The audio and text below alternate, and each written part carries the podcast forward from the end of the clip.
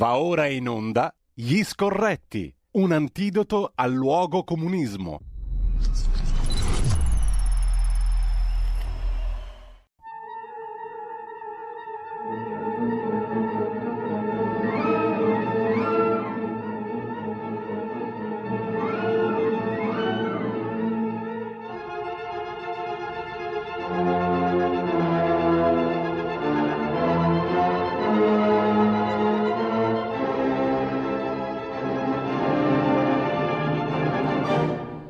Ed eccoci qua, il chatbot di nome Giulio Cainarca dà il benvenuto e il buongiorno al chatbot di nome Carlo Cambi, che dovrebbe già essere collegato in intelligenza artificiale con noi, con Radio Libertà. Buongiorno Eminenza, chatbot. Eminenza di rito ambrosiano, dottor eccellentissimo, illustrissimo candidato Cainarca, buongiorno. Come stai chatbot? Tutto bene, le volevo fare una domanda cardinale, lei che è un uomo saggio. Ma votare P D è una malattia rara? Beh, insomma, ci vorrebbero delle cure però, e bisogna investire molto in quelle cure, o sbaglio?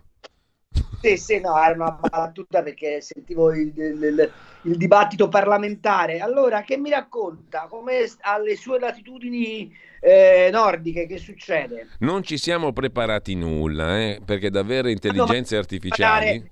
mondo ci offre un sacco di... No, ma, ma tantissime, tantissime. Allora, Carlo, io ho introdotto questa cosa del chatbot per un motivo molto semplice, perché mi intriga un sacco questo argomento, perché ci vedo un bel fettone di futuro avanzante, no?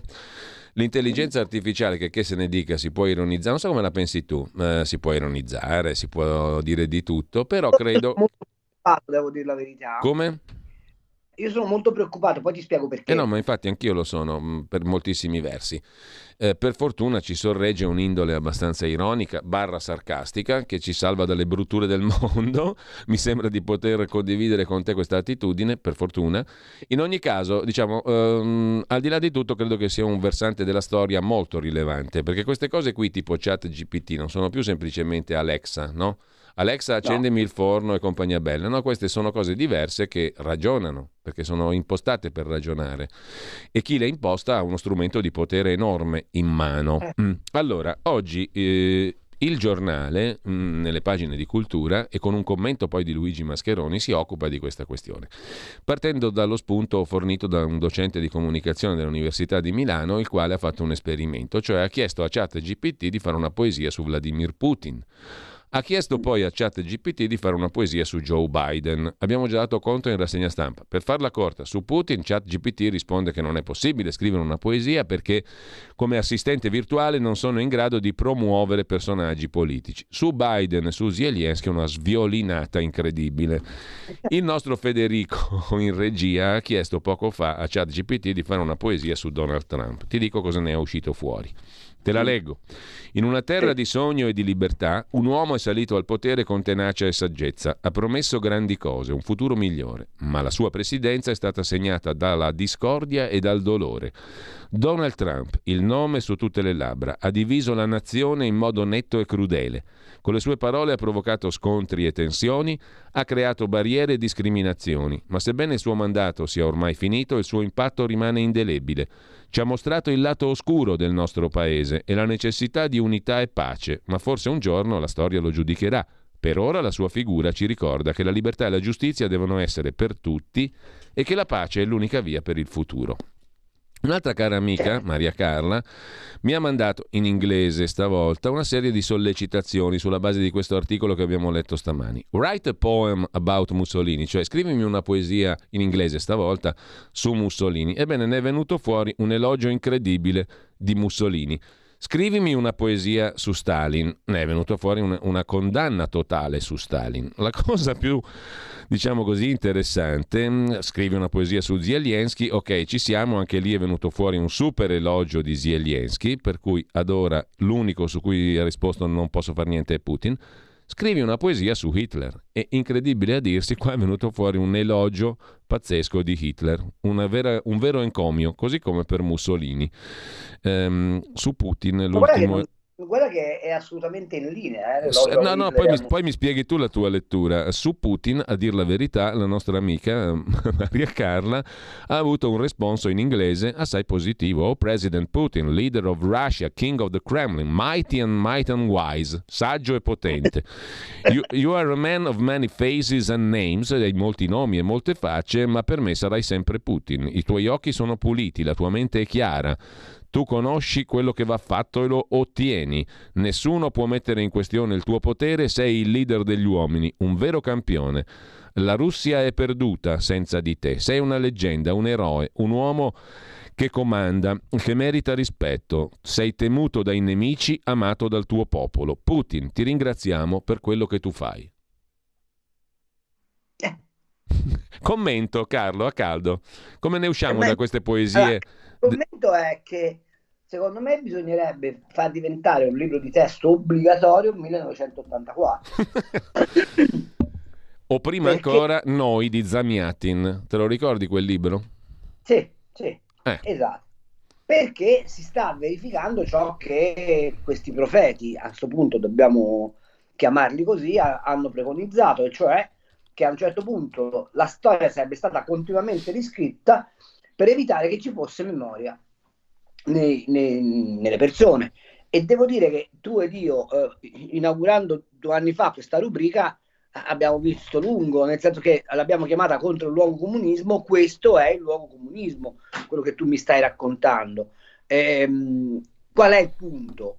Che, come vedi, tutti i dittatori hanno, in maniera, fra l'altro, una roba che è agghiacciante se ci pensi, una sponda positiva, perché evidentemente questa roba è pensata, strutturata e messa in piedi a un unico scopo: ottenere il controllo del mondo. Eh sì, non, non, eh c'è sì. un'altra, non c'è un'altra spiegazione. Poi è chiaro, capisci? Che secondo me, Carlo, l'operazione non verrà fatta in maniera grezza, verrà fatta in maniera un po' più raffinata e pulita, ma no, la finalità è quella lì. Ora, arrivo sempre lì, ma è come quella che stanno facendo sui vani, cioè è come quella che stanno facendo Sul, sull'ecologia, cioè è, è, è il, ora l'abbiamo già detto un'altra volta, ma è il mm. sistema della finestra di Overton, cioè io creo un allarme artificiale, lo sostanzio, piano piano lo faccio diventare pervasivo, e a quel punto la, la, la soluzione che propongo an- fino a ieri è, è, è risultava inaccettabile, improvvisamente diventa eh, appunto.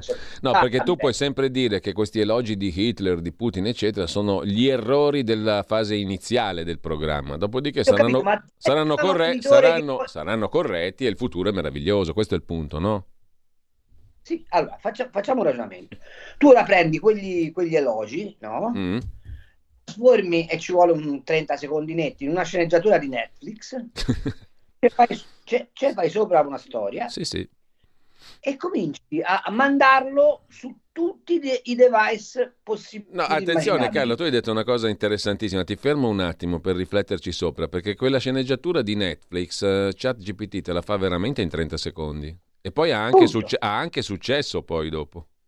Certo, ma sai, l'intelligenza artificiale su che cosa è costruita? Su una cosa che, per esempio, a me fa rabbrividire, purtroppo per gli studi in giurisprudenza che ho fatto, e, e ancora purtroppo sono convinto che il diritto sia una delle manifestazioni più alte della civiltà umana, e forse mi sono sbagliato, mm. ma quando io quattro anni fa ho sentito dire, no sentito, ho constatato che in Cina le sentenze vengono emesse da un robot, sì. il quale nei regimi di common law, questo è, è assolutamente normale, ha immagazzinato, fatti conto, diecimila sentenze. Certo, certo. Gli viene decitata la fattispecie. Lui che cosa fa? Fa semplicemente un'analisi statistica delle diecimila sentenze. Certo, lui ha, ha incorporato il codice penale, il codice di procedura penale civile, tutto il resto, e, e, e i precedenti. E i precedenti. Sulla base dei precedenti, in, con, con un mero screening statistico, dice se hai ragione o hai torto. Ma l'avere ragione o torto in penale significa se ti taglio la testa o non te la taglio. D- detto che allora, di fronte a certi esempi allora, di giustizia domanda, io mi fiderei più... Eh, di, di, di, stavo dicendo, Carlo, che di fronte beh, a certi esempi di giustizia nostrana io mi fiderei più di ChatGPT che del giudice in carne e ossa. Però ho capito cosa vuoi dire, naturalmente. Io voglio dire che se tu riduci l'esistenza di un uomo, ma peraltro col Covid l'hai visto, ad una mera espressione statistica, è finita. È finita. L'inf- l'infinito di Leopardi non è perfetto.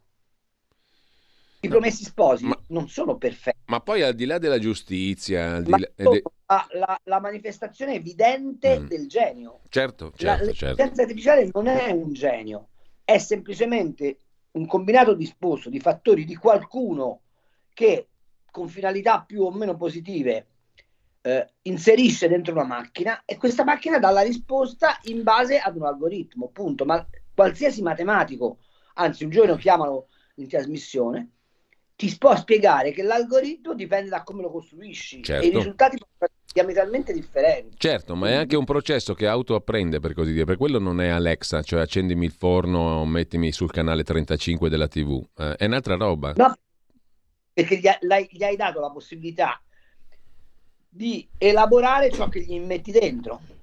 Se tu continui ad alimentarlo con degli input, lui elabora quegli input, ma li elabora in base ai criteri che gli hai prestabilito. Ecco, però questo è un, è, un, è un crinale che per certi versi, io stamattina l'ho buttata un po' là, ma volevo sottoporla a te perché te ne sei interessato molto da vicino, è molto simile a quel progetto di nuovo uomo del quale tu ti sei occupato, per esempio anche occupandoti del, del nuovo cibo, delle nuove frontiere, delle, dei grilli, delle carni sintetiche, di tutta questa roba qua. Così, anche così si crea un nuovo uomo, no? Ma sai come ti giustificano la carne sintetica, lo stampaggio in tre D delle cellule staminali? Mm. Alla fine? Sì, come? Ti dicono, ma questa è una risorsa straordinaria perché possiamo fare la sostituzione d'organi. Certo. Cioè, eh, non è lontanissimo il giorno in cui tu, se ce l'hai, se ce l'hai piccolo e lo vuoi come Rocco Siffredi, vai, te lo fai fare su misura. Il cervello, naturalmente, stai parlando. Del cervello lo fai fare su misura e te, ti viene impiantato. Mm-hmm. Ma l'uomo bionico non è lontanissimo. Allora voi immaginate un gruppo di persone iperquattrinose, che peraltro sono quelle che si vanno, si vanno a far stirare i telomeri, cosa che viene fatta ormai regolarmente. Se vuoi spiego di che si tratta, ehm, che possono controllare il mondo, un mondo fatto di umani che hanno sì eh, cellule umane, ma che in realtà sono dei semi robot, i quali puoi programmare nella loro obsolescenza, cioè puoi stabilire quando è che devono morire. Se ci pensate bene, l'eutanasia, eh, alcuni, mh, alcune manipolazioni genetiche tipo l- le maternità surrogate, le maternità in provetta, scusami, ehm, sono tutte tappe di avvicinamento a un'idea di eh, uh, uomo bionico, uh, insomma stiamo facendo Frankenstein sostanzialmente, con una cosa che noi dovremmo a Radio Libertà prendere sempre in considerazione, di cui poco ci occupiamo: la totale assenza in Occidente di un controllo spirituale. Il più grande eh, rimprovero che io posso muovere a Papa Francesco è proprio questo: aver mollato la cattedra di autorità morale, che è l'unico argine alla trasformazione dell'uomo in merce. Ma poteva funzionare una cattedra morale in questo contesto? Ah, eh, ma, scusa, ma Sabonarola si è fatto bruciare, eh? No, quello che ti dico io, poteva servire ancora, aveva tro- poteva trovare accoglimento, aveva pubblico? Ma certo che sì. È chiaro che se poi tu sposti il centro della tua attenzione dall'uomo come creatura di Dio. Guarda, ho letto una cosa di Ratzinger che, che mi ha fatto riflettere tantissimo. Tu sai che io sono molto laico, eccetera. Ma quando lui dice, scrive, eh, è una cosa molto forte, eh, quindi mh, penso che, che susciterà delle contestazioni. L'invenzione della, della pillola anticoncezionale ha fatto sì che venisse separata la sessualità dalla procreazione. Nel momento in cui tu, tu separi la sessualità dalla procreazione, smetti di pensare che quell'uomo è frutto di Dio, ma che l'uomo può creare o non creare l'uomo a sua discrezione. Quindi l'uomo non è più a immagine di Dio, ma è a immagine di se medesimo. La, la, la, la, la cattedra morale si doveva occupare di mantenere quest'idea, cioè che l'uomo non è figlio dell'uomo, ma è figlio di Dio. Tant'è vero che il figlio del, di Dio si fa uomo per redimere gli uomini. Ora, ci può piacere o non piacere, io ripeto, sono laico, sì, e sì, quindi sì. Spesso volentieri queste dispute teologiche eh, eh, eh, mi sono estranee, ma cominciando a ragionarci sopra, il magistero morale del cristianesimo so, rispetto a tutte le altre religioni monoteiste sta esattamente in questo, cioè nel dire all'uomo: uomo, hai un limite, tu non sei il padrone del mondo, ma sei un fit, cosa peraltro meravigliosamente scritta da Benedetto dal Norcia, ma sei un fittavolo del creato e dunque hai un padrone al quale rendere cognizione. Nel momento in cui togli questo padrone, l'uomo si sente padrone di se stesso, ma si sente anche padrone degli uomini. Chiaro. Tu mi dirai: ma la Chiesa Cattolica tollerava la schiavitù. È vero, anche la Chiesa Cattolica è fatta da uomini e ha fatto degli errori enormi, ma il magistero morale su questo punto non è mai venuto meno fino a Papa Francesco. È chiarissimo il tuo discorso, tra l'altro io anche altrettanto laicamente lo condivido, perché questa è una questione veramente eminentemente laica, secondo me, no Carlo? Di questo stiamo parlando. Beh, io lo so che quando morirò sarò costretto a chiedere perdono a Dio, anche da, da, da, da laico, sarò costretto, perché bene o male la mia vita, come la vita di mia figlia, come la vita di mia moglie, come la vita dei miei amici, tra cui sommamente esisti tu, Cardinal Cainarca, è una vita che esiste in quanto è delegata da un ente superiore, non è, non è bastevole a se stessa. Guarda, qui apriremo, credo, anche un bel dibattito, un, una bella discussione con chi ci sta seguendo. E mi piacerebbe anche farlo sulla scorta delle tue considerazioni, ehm, Carlo. Eh, dopo apriamo le linee, eh, chi vuole intervenire ci... può farlo. Siamo... come Stiamo sempre allo... allargando su territori eh, meno polemici, però una polemica io la voglio fare. Ma guarda, ne facciamo Posso? anche due, perché io ne ho in mente una e mi è fornita facile facile dalla materia prima di stamattina. Prego, vai con Va. la tua, Carlo. No, la mia è semplicemente questa, che non più tardi di quattro ore fa si è saputo che è stato eletto il nuovo presidente della Nigeria. Non trovi notizia delle elezioni nigeriane su nessun quotidiano, non se ne è parlato in televisione. In compenso però si dice continuamente i migranti, migranti, migranti. Nessuno mm. che si rende conto che in Nigeria c'è una bomba di almeno cinquanta milioni di persone pronte a lasciare quel paese, e che il nuovo presidente, che ha fatto un, un, un accordo con i jihadisti, cioè i terroristi islamici che occupano il nord, e con la mafia nigeriana, Tinubu, ha interesse a eh, come dire Eh, eh, eh, far scemare la pressione demografica, provocando la diaspora dei nigeriani. Ecco, la domanda è: secondo voi li fermiamo sopra i balconi o bisogna che qualcuno si occupi della Nigeria, cioè che venga restituita alla Nigeria parte della ricchezza che gli occidentali fanno succhiando il petrolio dal delta del Niger per farli stare lì? Questa è la domanda. Ma se tu te ne occupi solo quando i balconi affondano e non ti rendi conto che in Africa stanno succedendo cose terribili rispetto alle quali sei totalmente disallineato, e poi dopo che fai, piangi sui morti? Il Padrino. Io vorrei sapere, signorina Schlein è edotta mm. della situazione della, eh, dell'Africa subsahariana, se la signorina Schlein è pronta ad andare in Nigeria a discutere con Obi, nuovo, eh, nuovo vecchio, perché in realtà è, è emanazione del vecchio presidente, del nuovo presidente, per ragionare di come fare ad arginare la diaspora nigeriana. Ecco, io vorrei, che, vorrei capire questo da chi strilla come un pazzo sui balconi, premesso che Veder mm. morire cento e passa persone in mare eh, è certo. di una crudeltà inaudita.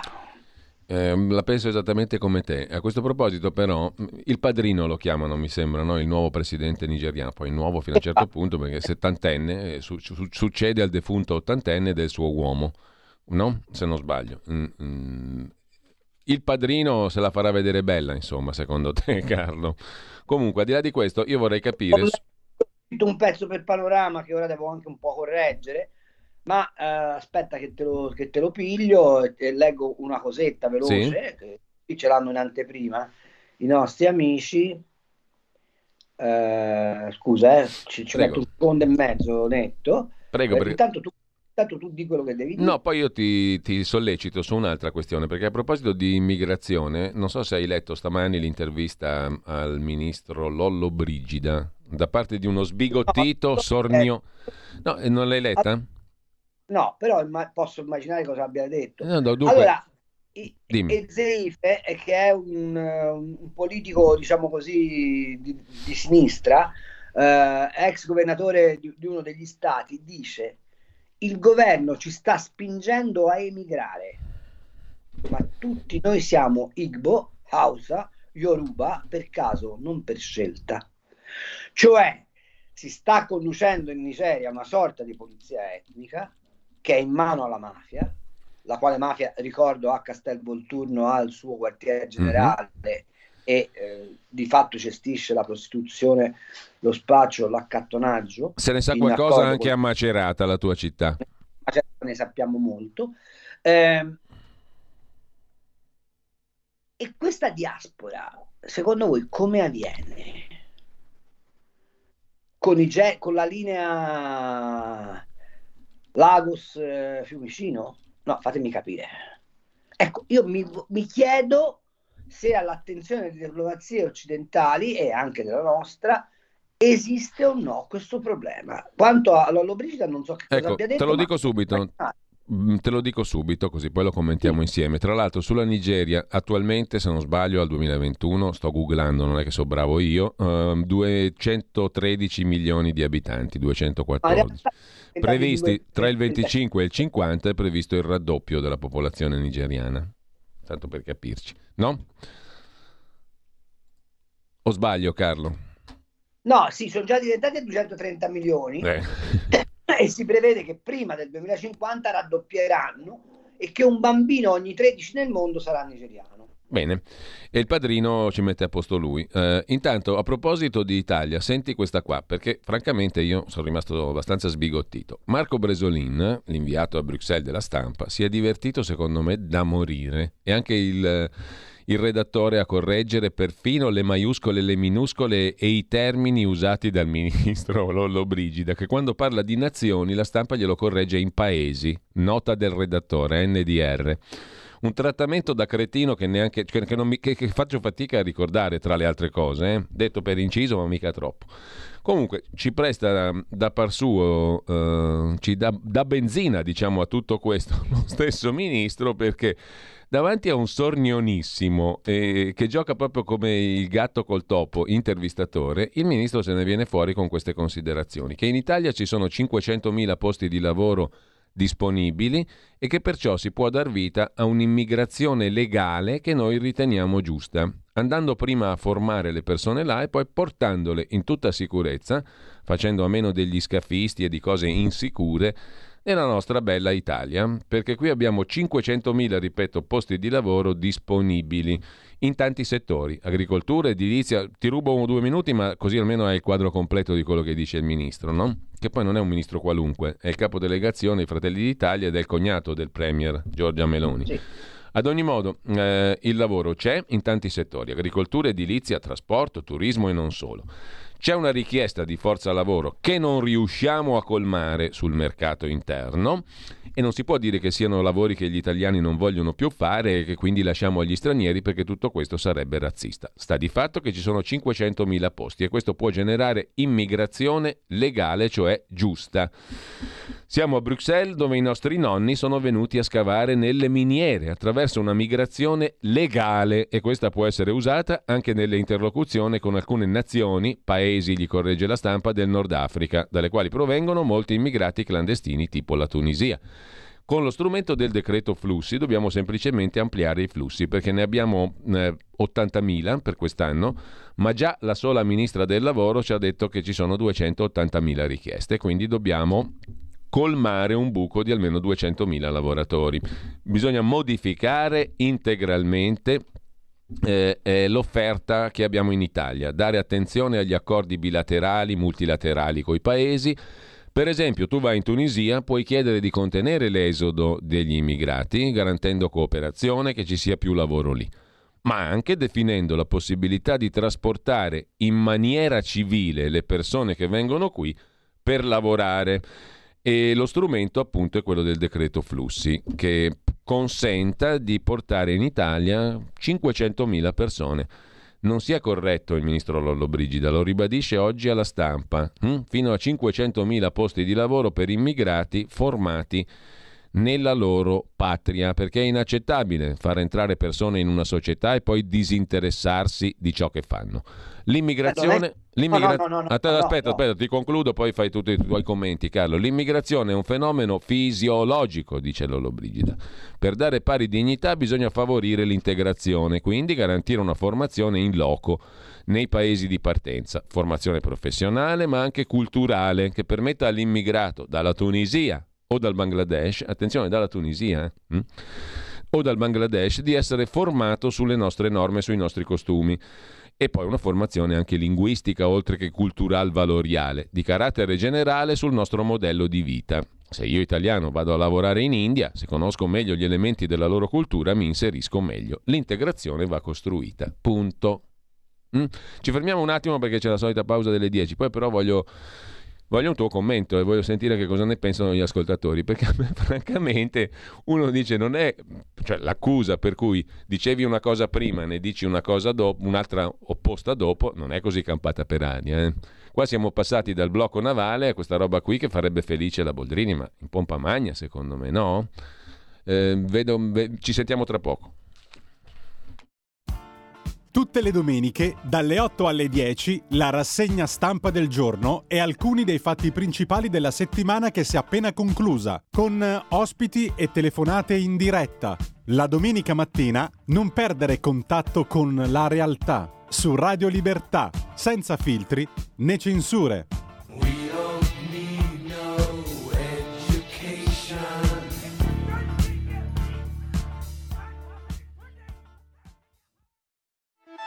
Stai ascoltando Radio Libertà, la tua voce libera, senza filtri né censure, la tua radio.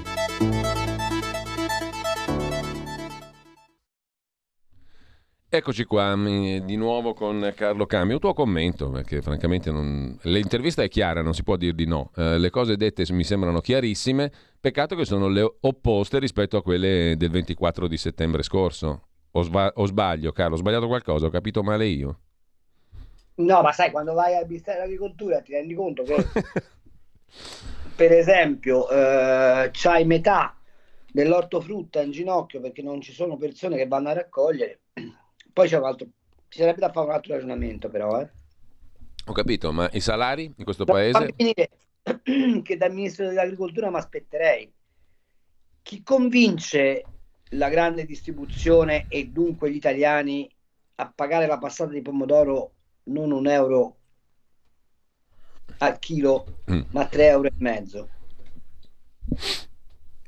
perché sai, si può anche fare il ragionamento che ci servono le braccia in agricoltura, che è vero, ma se tu li fai arrivare e continui a pagarli tre euro l'ora, puoi aver formato chi ti pare. Per dargli un minimo di dignità bisogna che li paghi quindici euro l'ora, e per pagarli quindici euro l'ora bisogna che la passata di pomodoro alla fine costi almeno tre volte tanto. Non c'è un'altra strada. Quanto al dato politico, eh, beh, insomma, mi viene in mente, e, e poi dopo ne parliamo mm. in maniera più articolata, mi viene in mente un aneddoto che si racconta di Camillo Conte Penso di Cavour, il quale eh, viene raggiunto al suo segretario molto preoccupato dicendo: eccellenza, eccellenza, ci sono dei repubblicani che hanno vinto le elezioni. E Cavour risponde: li faccia venire in Parlamento, si metteranno la cravatta. e... Ma qui e si quindi... va ben oltre la cravatta, ce la mettono a noi questi la cravatta, e questo è il problema. C'è questo atteggiamento, come dire, di eh, acquiescenza al mainstream che francamente lascia un po' perplessi. È vero però, e questo va detto, che il fenomeno migratorio lo devi in qualche modo pigliare in carico, e la prima cosa che devi fare è andare nei paesi d'origine della migrazione e cercare delle condizioni e creare delle condizioni per cui la migrazione si arresti o perlomeno si attenui. Una e allora come, come fai a coprire i cinquecentomila posti? Come fai? a, a, a, a pare che quei cinquecentomila posti, ripeto, sono cinquecentomila posti a paga da fame. Mm. Mm? Quindi perché sono quelli un... che gli italiani non vogliono più fare, giustamente, anche se il ministro dice di no. No, no, no, gli italiani non è che non vogliono più farli, gli italiani cominciano a non lavorare più. Perché se tu non affronti la questione salariale in questo paese... Appunto, lì volevo arrivare. Non affronti... Non è un problema di immigrati, è un problema di forza lavoro complessiva. Noi, grazie all'euro, eh, lasciatemelo dire, in trent'anni abbiamo perso il trentacinque per cento di potere d'acquisto. Siamo l'unico paese, l'unico, uno solo, l'unico paese che ha ridotto gli stipendi nell'arco di vigenza dell'euro. Allora, la questione salariale è fondamentale, che tu sia nigeriano, tunisino, siciliano, lombardo, valdostano, toscano. Il problema non cambia, perché non è che tu l'immigrato lo fai arrivare e lo puoi pagare meno dell'italiano, lo devi pagare quanto l'italiano. Il problema è che quella paga che dai all'immigrato e, e che è uguale all'italiano, in alcuni settori è sotto la capacità di sopravvivenza. Sì, ma poi c'è gente allo sbando nelle città, capito? Perché con quei salari lì vivi male comunque, italiano, appunto, appunto immigrato, albanese. Eh. Allora la domanda è: prima di occuparsi dei cinquecentomila posti che non ci sono, che vanno occupati dai migranti, e, e probabilmente è vero che c'è una sacca di eh, lavori che devono essere occupati dai migranti, e sarebbe giustissimo fare un'operazione di acculturazione, eccetera eccetera, ma tutto questo è un ragionamento che ci porterebbe molto lontano. Cioè basta che uno si, si ricordi che cosa succedeva a Ellis Island eh, quando arrivavi. Sì, ma, ma, ma Carlo, tu fai l'acculturazione, ma non è che la fai in quindici giorni, cioè e poi e, e...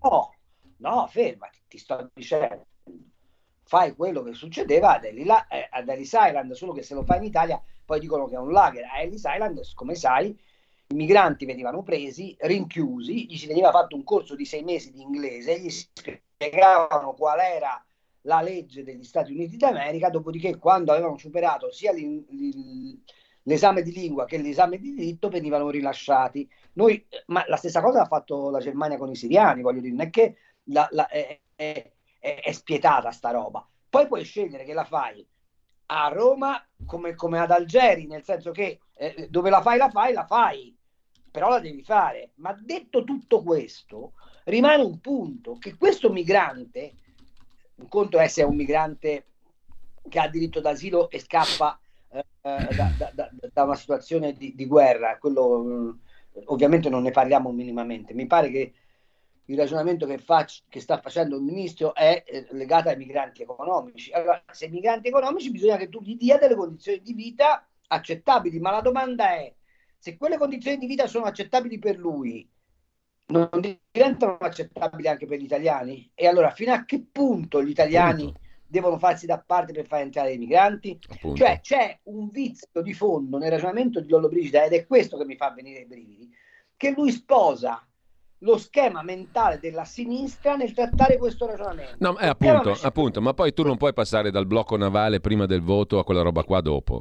Non è, non è accettabile, non è pensabile. Questo ce l'hanno fatto vedere anche in altre, in altre, in altre esternazioni, voglio dire, non è la prima. Ma rimane un punto, che il, il punto di vista della sinistra è: facciamoli arrivare poi Dio provvederà, o meglio Buzzi provvederà, eh, o su Mauro nostro, o su Mauro provvederà. Il punto invece giusto di partenza è: facciamoli arrivare se ci sono le condizioni, perché una volta arrivati permangano in dignità. Ecco, e questo varrebbe ma anche siccome... per riassorbire la disoccupazione italiana, però prima di tutto, no? Esatto, ma siccome quella dignità è negata per prima agli italiani, la domanda è: non ci converrebbe lavorare per ricostruire la dignità del lavoro, dopodiché ci occupiamo di chi deve eh, occuparsi di quel, di, di, di quei, di quei posti di lavoro? La domanda che faccio io è: ma di fronte a, all'I N P S che di, a, ma di fronte a Giorgetti, che è costretto a dirti se gli F ventiquattro eh, che dovrebbero servire a scontare il casino del super bonus non possono essere applicati ai contributi I N P S perché sennò salta l'I N P S, c'è qualcuno che si domanda se l'articolazione che abbiamo costruito sulla sa- sul salario in Italia e sulla gestione del lavoro in Italia abbia o non abbia fatto il suo tempo e debba essere scr- riscritta radicalmente a partire dallo stipendio che la gente piglia? Eh, io da un ministro, mi, da un ministro di centrodestra che si occupa di immigrazione mi vorrei sentir dire prima di tutto questo: restituiamo dignità, alla, dignità economica e sociale al lavoro. Una volta che abbiamo restituito dignità economica e sociale al lavoro, decidiamo, ve, verifichiamo quanta disoccupazione italiana è stata assorbita e in forza di quanta disoccupazione italiana è stata assorbita la fetta che manca facciamo i decreti flussi. A quel punto scatta il secondo ragionamento ed è: ma quelli che arrivano chi devono essere? Devono essere persone che intanto arrivano in aereo senza lo scafista, che intanto arrivano conoscendo minimamente la lingua italiana e i loro diritti e ma anche i loro doveri, e intanto persone che non nascondono sotto il tonacone il tritolo, perché una delle altre cose che non ci siamo detti ehm, dalla Nigeria, per esempio, è che la Nigeria ci ha scaricato, a parte i mafiosi, anche un po' di terroristi. Allora, avrà lo Stato il diritto di selezionare chi entra? Eh, questo secondo me sarebbe il ragionamento corretto. Quanto al fatto che Lollobrigida abbia squadernato una posizione da Padre Pio quando, fino a quando l'altro ieri era eh, il capo eh, degli eretici, su questo non c'è dubbio, ma è, è, ma è come posso dirti eh, quella preoccupazione di non scontentare il mainstream che mi pare stia tagliando Giorgia Meloni da un po' di tempo e mi pare ci conduca su un crinale molto difficile. Per esempio, la lettera che Cossiga gli ha scritto sui balneari e che fa tentennare la Meloni sui balneari, una Meloni che fosse rimasta coerente con la sua posizione da sempre tenuta, avrebbe scritto una lettera al Presidente della Repubblica dicendo: eh, caro Presidente, o lei trova dei rilievi costituzionali e quindi non mi fa passare il decreto, o tace, perché non è nelle sue prerogative indicarmi una strada di legislazione. Ok? Quanto all'Europa, uno andava in Europa e diceva: sapete che nuova c'è? Voi rompete le scatole sui balneari, allora vi spiegate perché nel duemilatredici avete dato via libera la legge spagnola che consente di eh, allungare le concessioni di set- fino a settantacinque anni? E siccome Bolkestein ha detto e scritto che la sua direttiva riguarda i servizi e fino a, poca, fino a prova contraria le concessioni demaniali insistono sui beni, perché continuate a rompermi le scatole? Ecco, io questa posizione, diciamo, di fermezza verso l'Europa su alcune questioni non la vedo più e questo francamente mi preoccupa. Chiarissimo. A meno che non ci sia il ricatto, che mi pare evidente, sui fondi del P N R R, ma soprattutto sul patto di stabilità. E allora a questo punto un governo di centrodestra dovrebbe parlare chiaramente al paese e spiegare come stanno le cose. Ho idea che non succederà mai. Allora c'è una telefonata in attesa già da un po', me ne scuso con l'ascoltatore, abbiamo aperto le linee questa volta. Fammi un cerco, mi sarei taciuto visto che dico una serie di sciocchezze. No, assolutamente Carlo, io poi da gran maestro ti voglio chiedere se è vero che la melagrana è simbolo massonico di unione di tutti i fratelli uniti nella massoneria universale, il dono che ha fatto Letta a Ellis Island. Però c'è prima, e... la, prima la telefonata. Pronto? Sì, pronto? Eh? Pronto, buongiorno. Sì, buongiorno, mi chiamo Dario, chiamo da Valdobbiadene. Buongiorno Giulio e buongiorno dottor Cambi. Buongiorno. Buongiorno. All'inizio, all'inizio ah, delle sue considerazioni... Il grande prosecco. Il grande prosecco. eh, grazie per il complimento. Allora, all'inizio delle sue considerazioni lei parlava di eutanasia, parlava di controllo delle nascite, parlava... Allora, a me è capitato mh, qualche giorno fa di sentire eh, le considerazioni che faceva Ettore Gotti Tedeschi. Non so se adesso è passato nella schiera dei vecchi rincoglioniti e rimbambiti. Come o... Seymour Hersh. Ecco, però ehm, le, queste considerazioni le faceva sette anni fa, eh, parlando della famiglia e dicendo di come lo Stato eh, odi in qualche mo- in maniera la famiglia per tre motivi sostanziali. Il primo motivo è che eh, la famiglia non è controllabile dallo Stato. Il secondo motivo è che la famiglia educa e lo fa eh, molto probabilmente non in conformità con quello eh, che vuole essere l'educazione che ci vuol dare invece lo Stato. E il terzo eh, argomento era, eh, lui diceva, perché la, le famiglie inquinano. Eh, e diceva ancora sette anni fa, vedrete che ehm, tra cinque sei anni il problema principale del mondo sarà proprio l'ecologia e l'inquinamento. Eh, all'interno di, questo, ehm, di queste considerazioni che lui faceva eh, poneva ehm, eh, due domande sostanziali.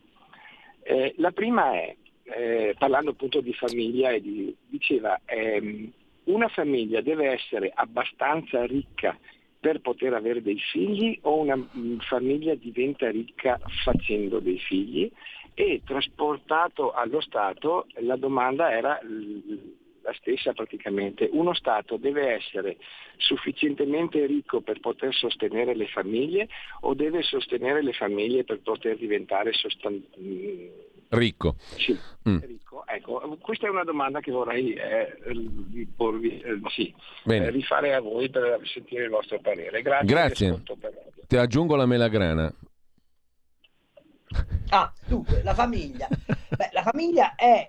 deve essere smontata perché costituisce il primo nucleo di società, e siccome il primo eh, eh, voi immaginate eh, in una visione liberale ehm, lo Stato costituito come un alveare, cioè sono tante cellule che si mettono insieme e costituiscono lo Stato, al quale delegano che cosa? Sostanzialmente una cosa: la risoluzione delle controversie, perché nella mh, raffigurazione liberale lo Stato ha il monopolio della forza, cioè eh, gli viene delegato il, il compito di risolvere i conflitti, ma lo Stato è costituito da queste cellule che sono la famiglia.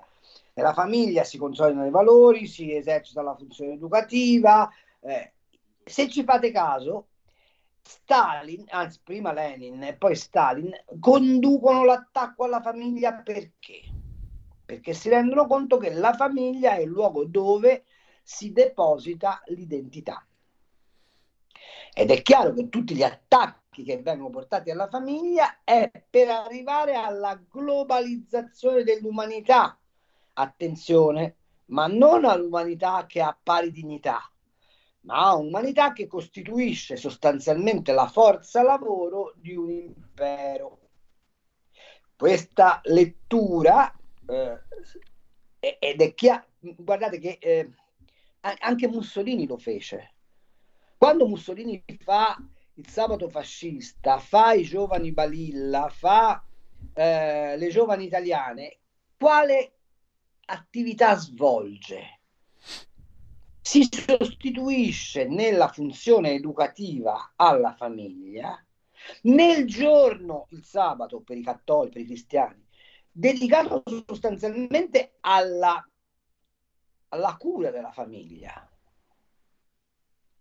Lui porta le famiglie verso lo Stato e fa sì che lo Stato sia in sostituzione della famiglia. Questo è quello che fa Mussolini. Non c'è mh, da essere dei geni per capire che l'attacco alla famiglia, qualsiasi essa sia, eh, è portato per ottenere la monadizzazione del, de, delle persone, che poi vengono unite attraverso i social, i quali ti indottrinano.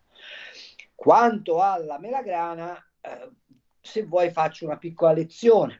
Come sai, sono figlio di un rito, di un trentatré del rito scozzese eh, antico e accettato, e ho mangiato purtroppo pane e massoneria da ragazzi, da bambino. Mm. Allora, le due colonne del tempio eh, massonico, che sono poi le due colonne del tempio di Salomone mm. riprodotte, a cosa servono? A definire il confine fra gli iniziati e i non iniziati, cioè oltre le colonne c'è il mondo profano, quello dei non iniziati. Le due colonne si chiamano Boaz e Yachim. Boaz vuol dire la forza, Yachim vuol dire il diritto, cioè vuol dire il, il, il, il, la, l'aspirazione al mondo massonico. Il simbolo della colonna Yachim, sai qual è? La melagrana. Perché la melagrana, mutuando dalle civiltà eh, preelleniche da sempre, è il frutto che simboleggia la fertilità. Tutti i frutti che sono composti da tanti semi, pensa al farro, mm. pensa al grano, nella pluralità dei semi indicano la pluralità della fertilità, che però è racchiusa. E quindi è la fertilità della famiglia massonica racchiusa nella solidarietà massonica. Quindi regalare un, una melagrana nel, diciamo così, ritualità massonica, nella simbologia massonica, ma non solo in quella massonica, è augurare a chi la riceve di essere fertile, in questo caso penso nelle idee, visto che la mm-hmm. no, Tra, Schlein. Schlein ha, ha detto che non vuole essere mamma, quindi fertile nelle idee e aderente alla comunità. Io credo che alla comunità del P D o alla comunità massonica?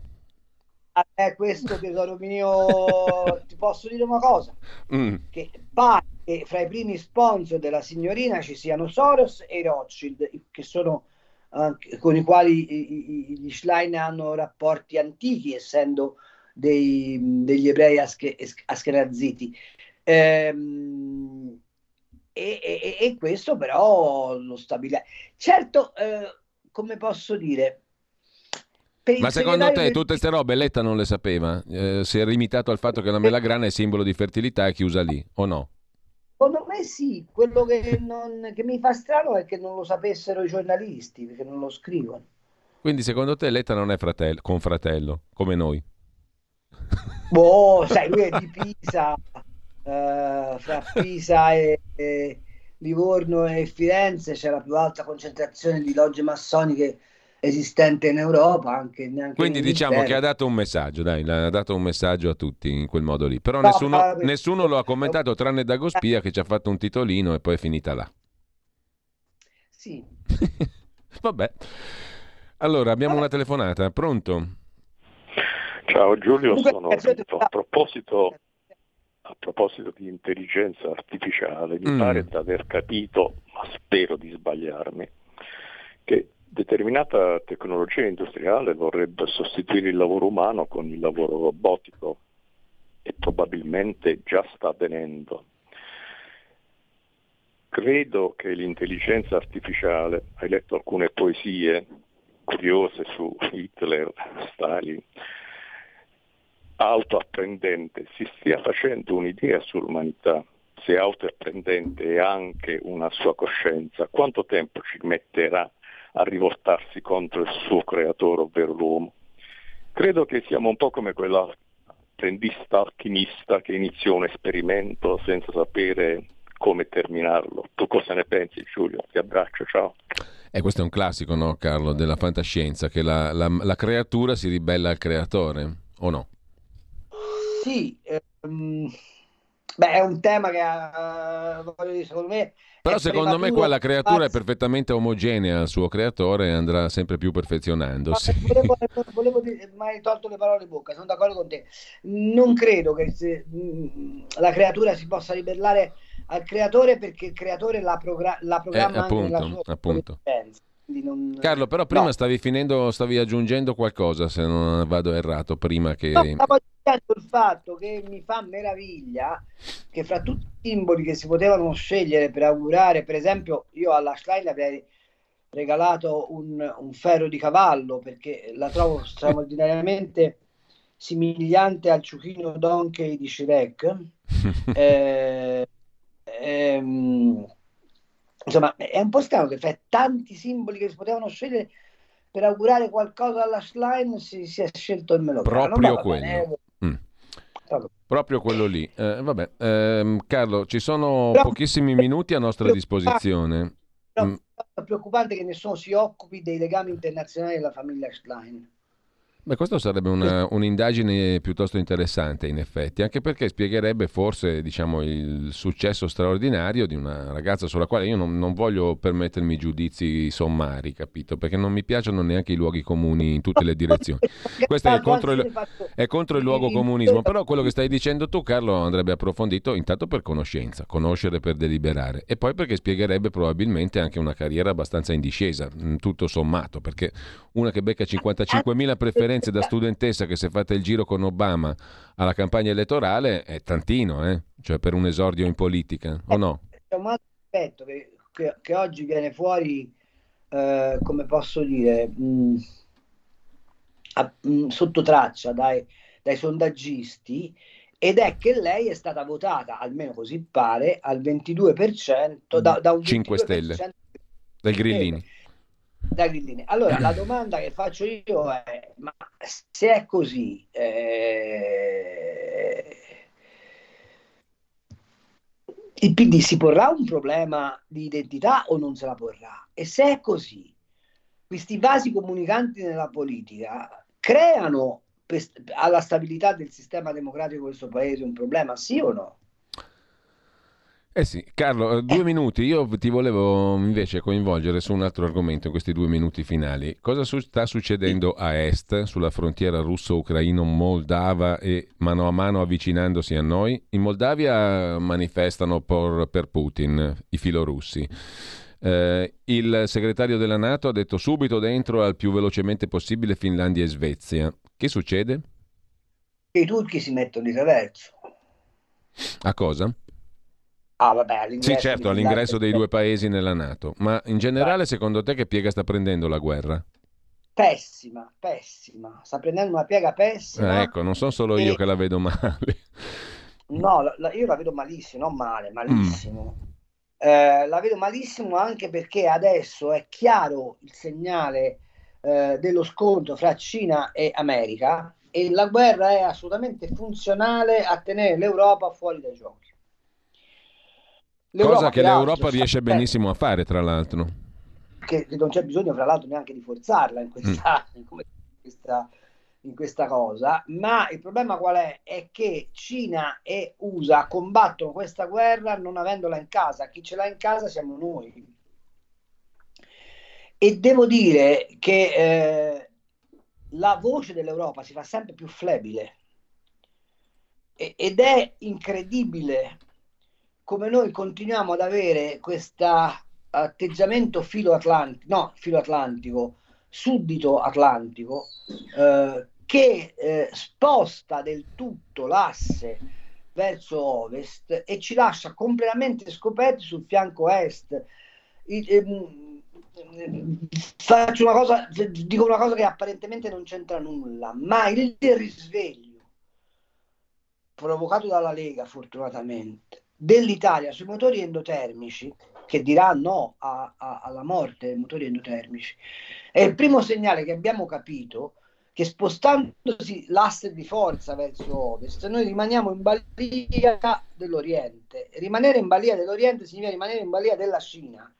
E se noi non poniamo dei paletti alla Cina, veniamo fagocitati nel giro di quattro cinque anni, e i casini che ci sono a livello di Moldavia, di eh, Transnistria, Transnistria eh, Bielorussia, eccetera, eccetera, sono funzionali a mantenere una tensione forte in Europa, in modo che l'Europa si distragga e non si accorga di questa penetrazione. A questo punto bisognerebbe che eh, la signora von der Leyen, eh, no, c'è Giulio Cesare in regia? È appena arrivato, guarda, proprio per te, è venuto a renderti Cesare omaggio. Sa... Giulio Cesare sa che ogni volta che io dico von der Leyen deve, deve, deve manifestarsi il cavallo, perché... Eh, un attimo, un attimo, perché è appena arrivato proprio adesso fresco fresco da a dare, a dare il cambio a Federico. Mm. Che Castello Uli e von der Leyen Urula. Ciao, e, e dovrebbe lei, eh, insieme a Borrell, insieme a, a... Eccolo qua. È velocissimo. È, è arrivato... È in console? E lui è arrivato in console, ha preso possesso, eccolo qua. Allora, Cesare, von der Leyen.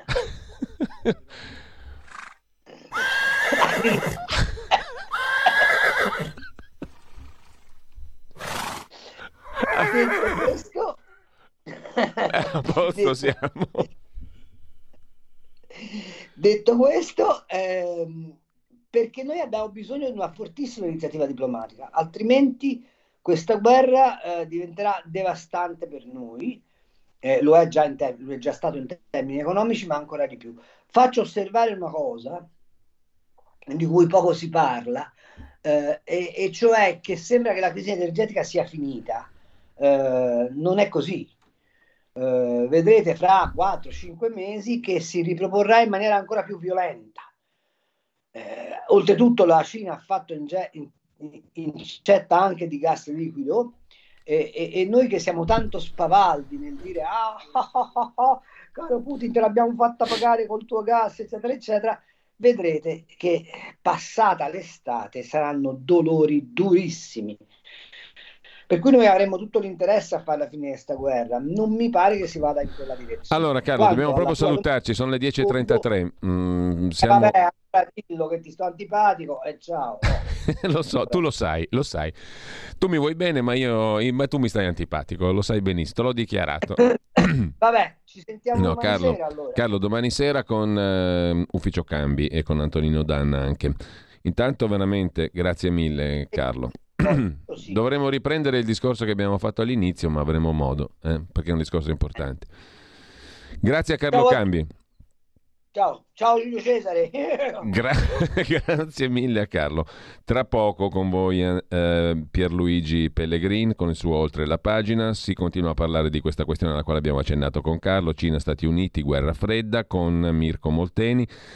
Andrea Muratore, eh, analista di geopolitica, Inside Over, il giornale, la crisi del gas russo e la questione energetica, e poi il professor Paolo Natale, il voto delle primarie del P D. Abbiamo letto il suo pezzo l'altro giorno sugli Stati Generali, siamo in ritardo, ciao a tutti.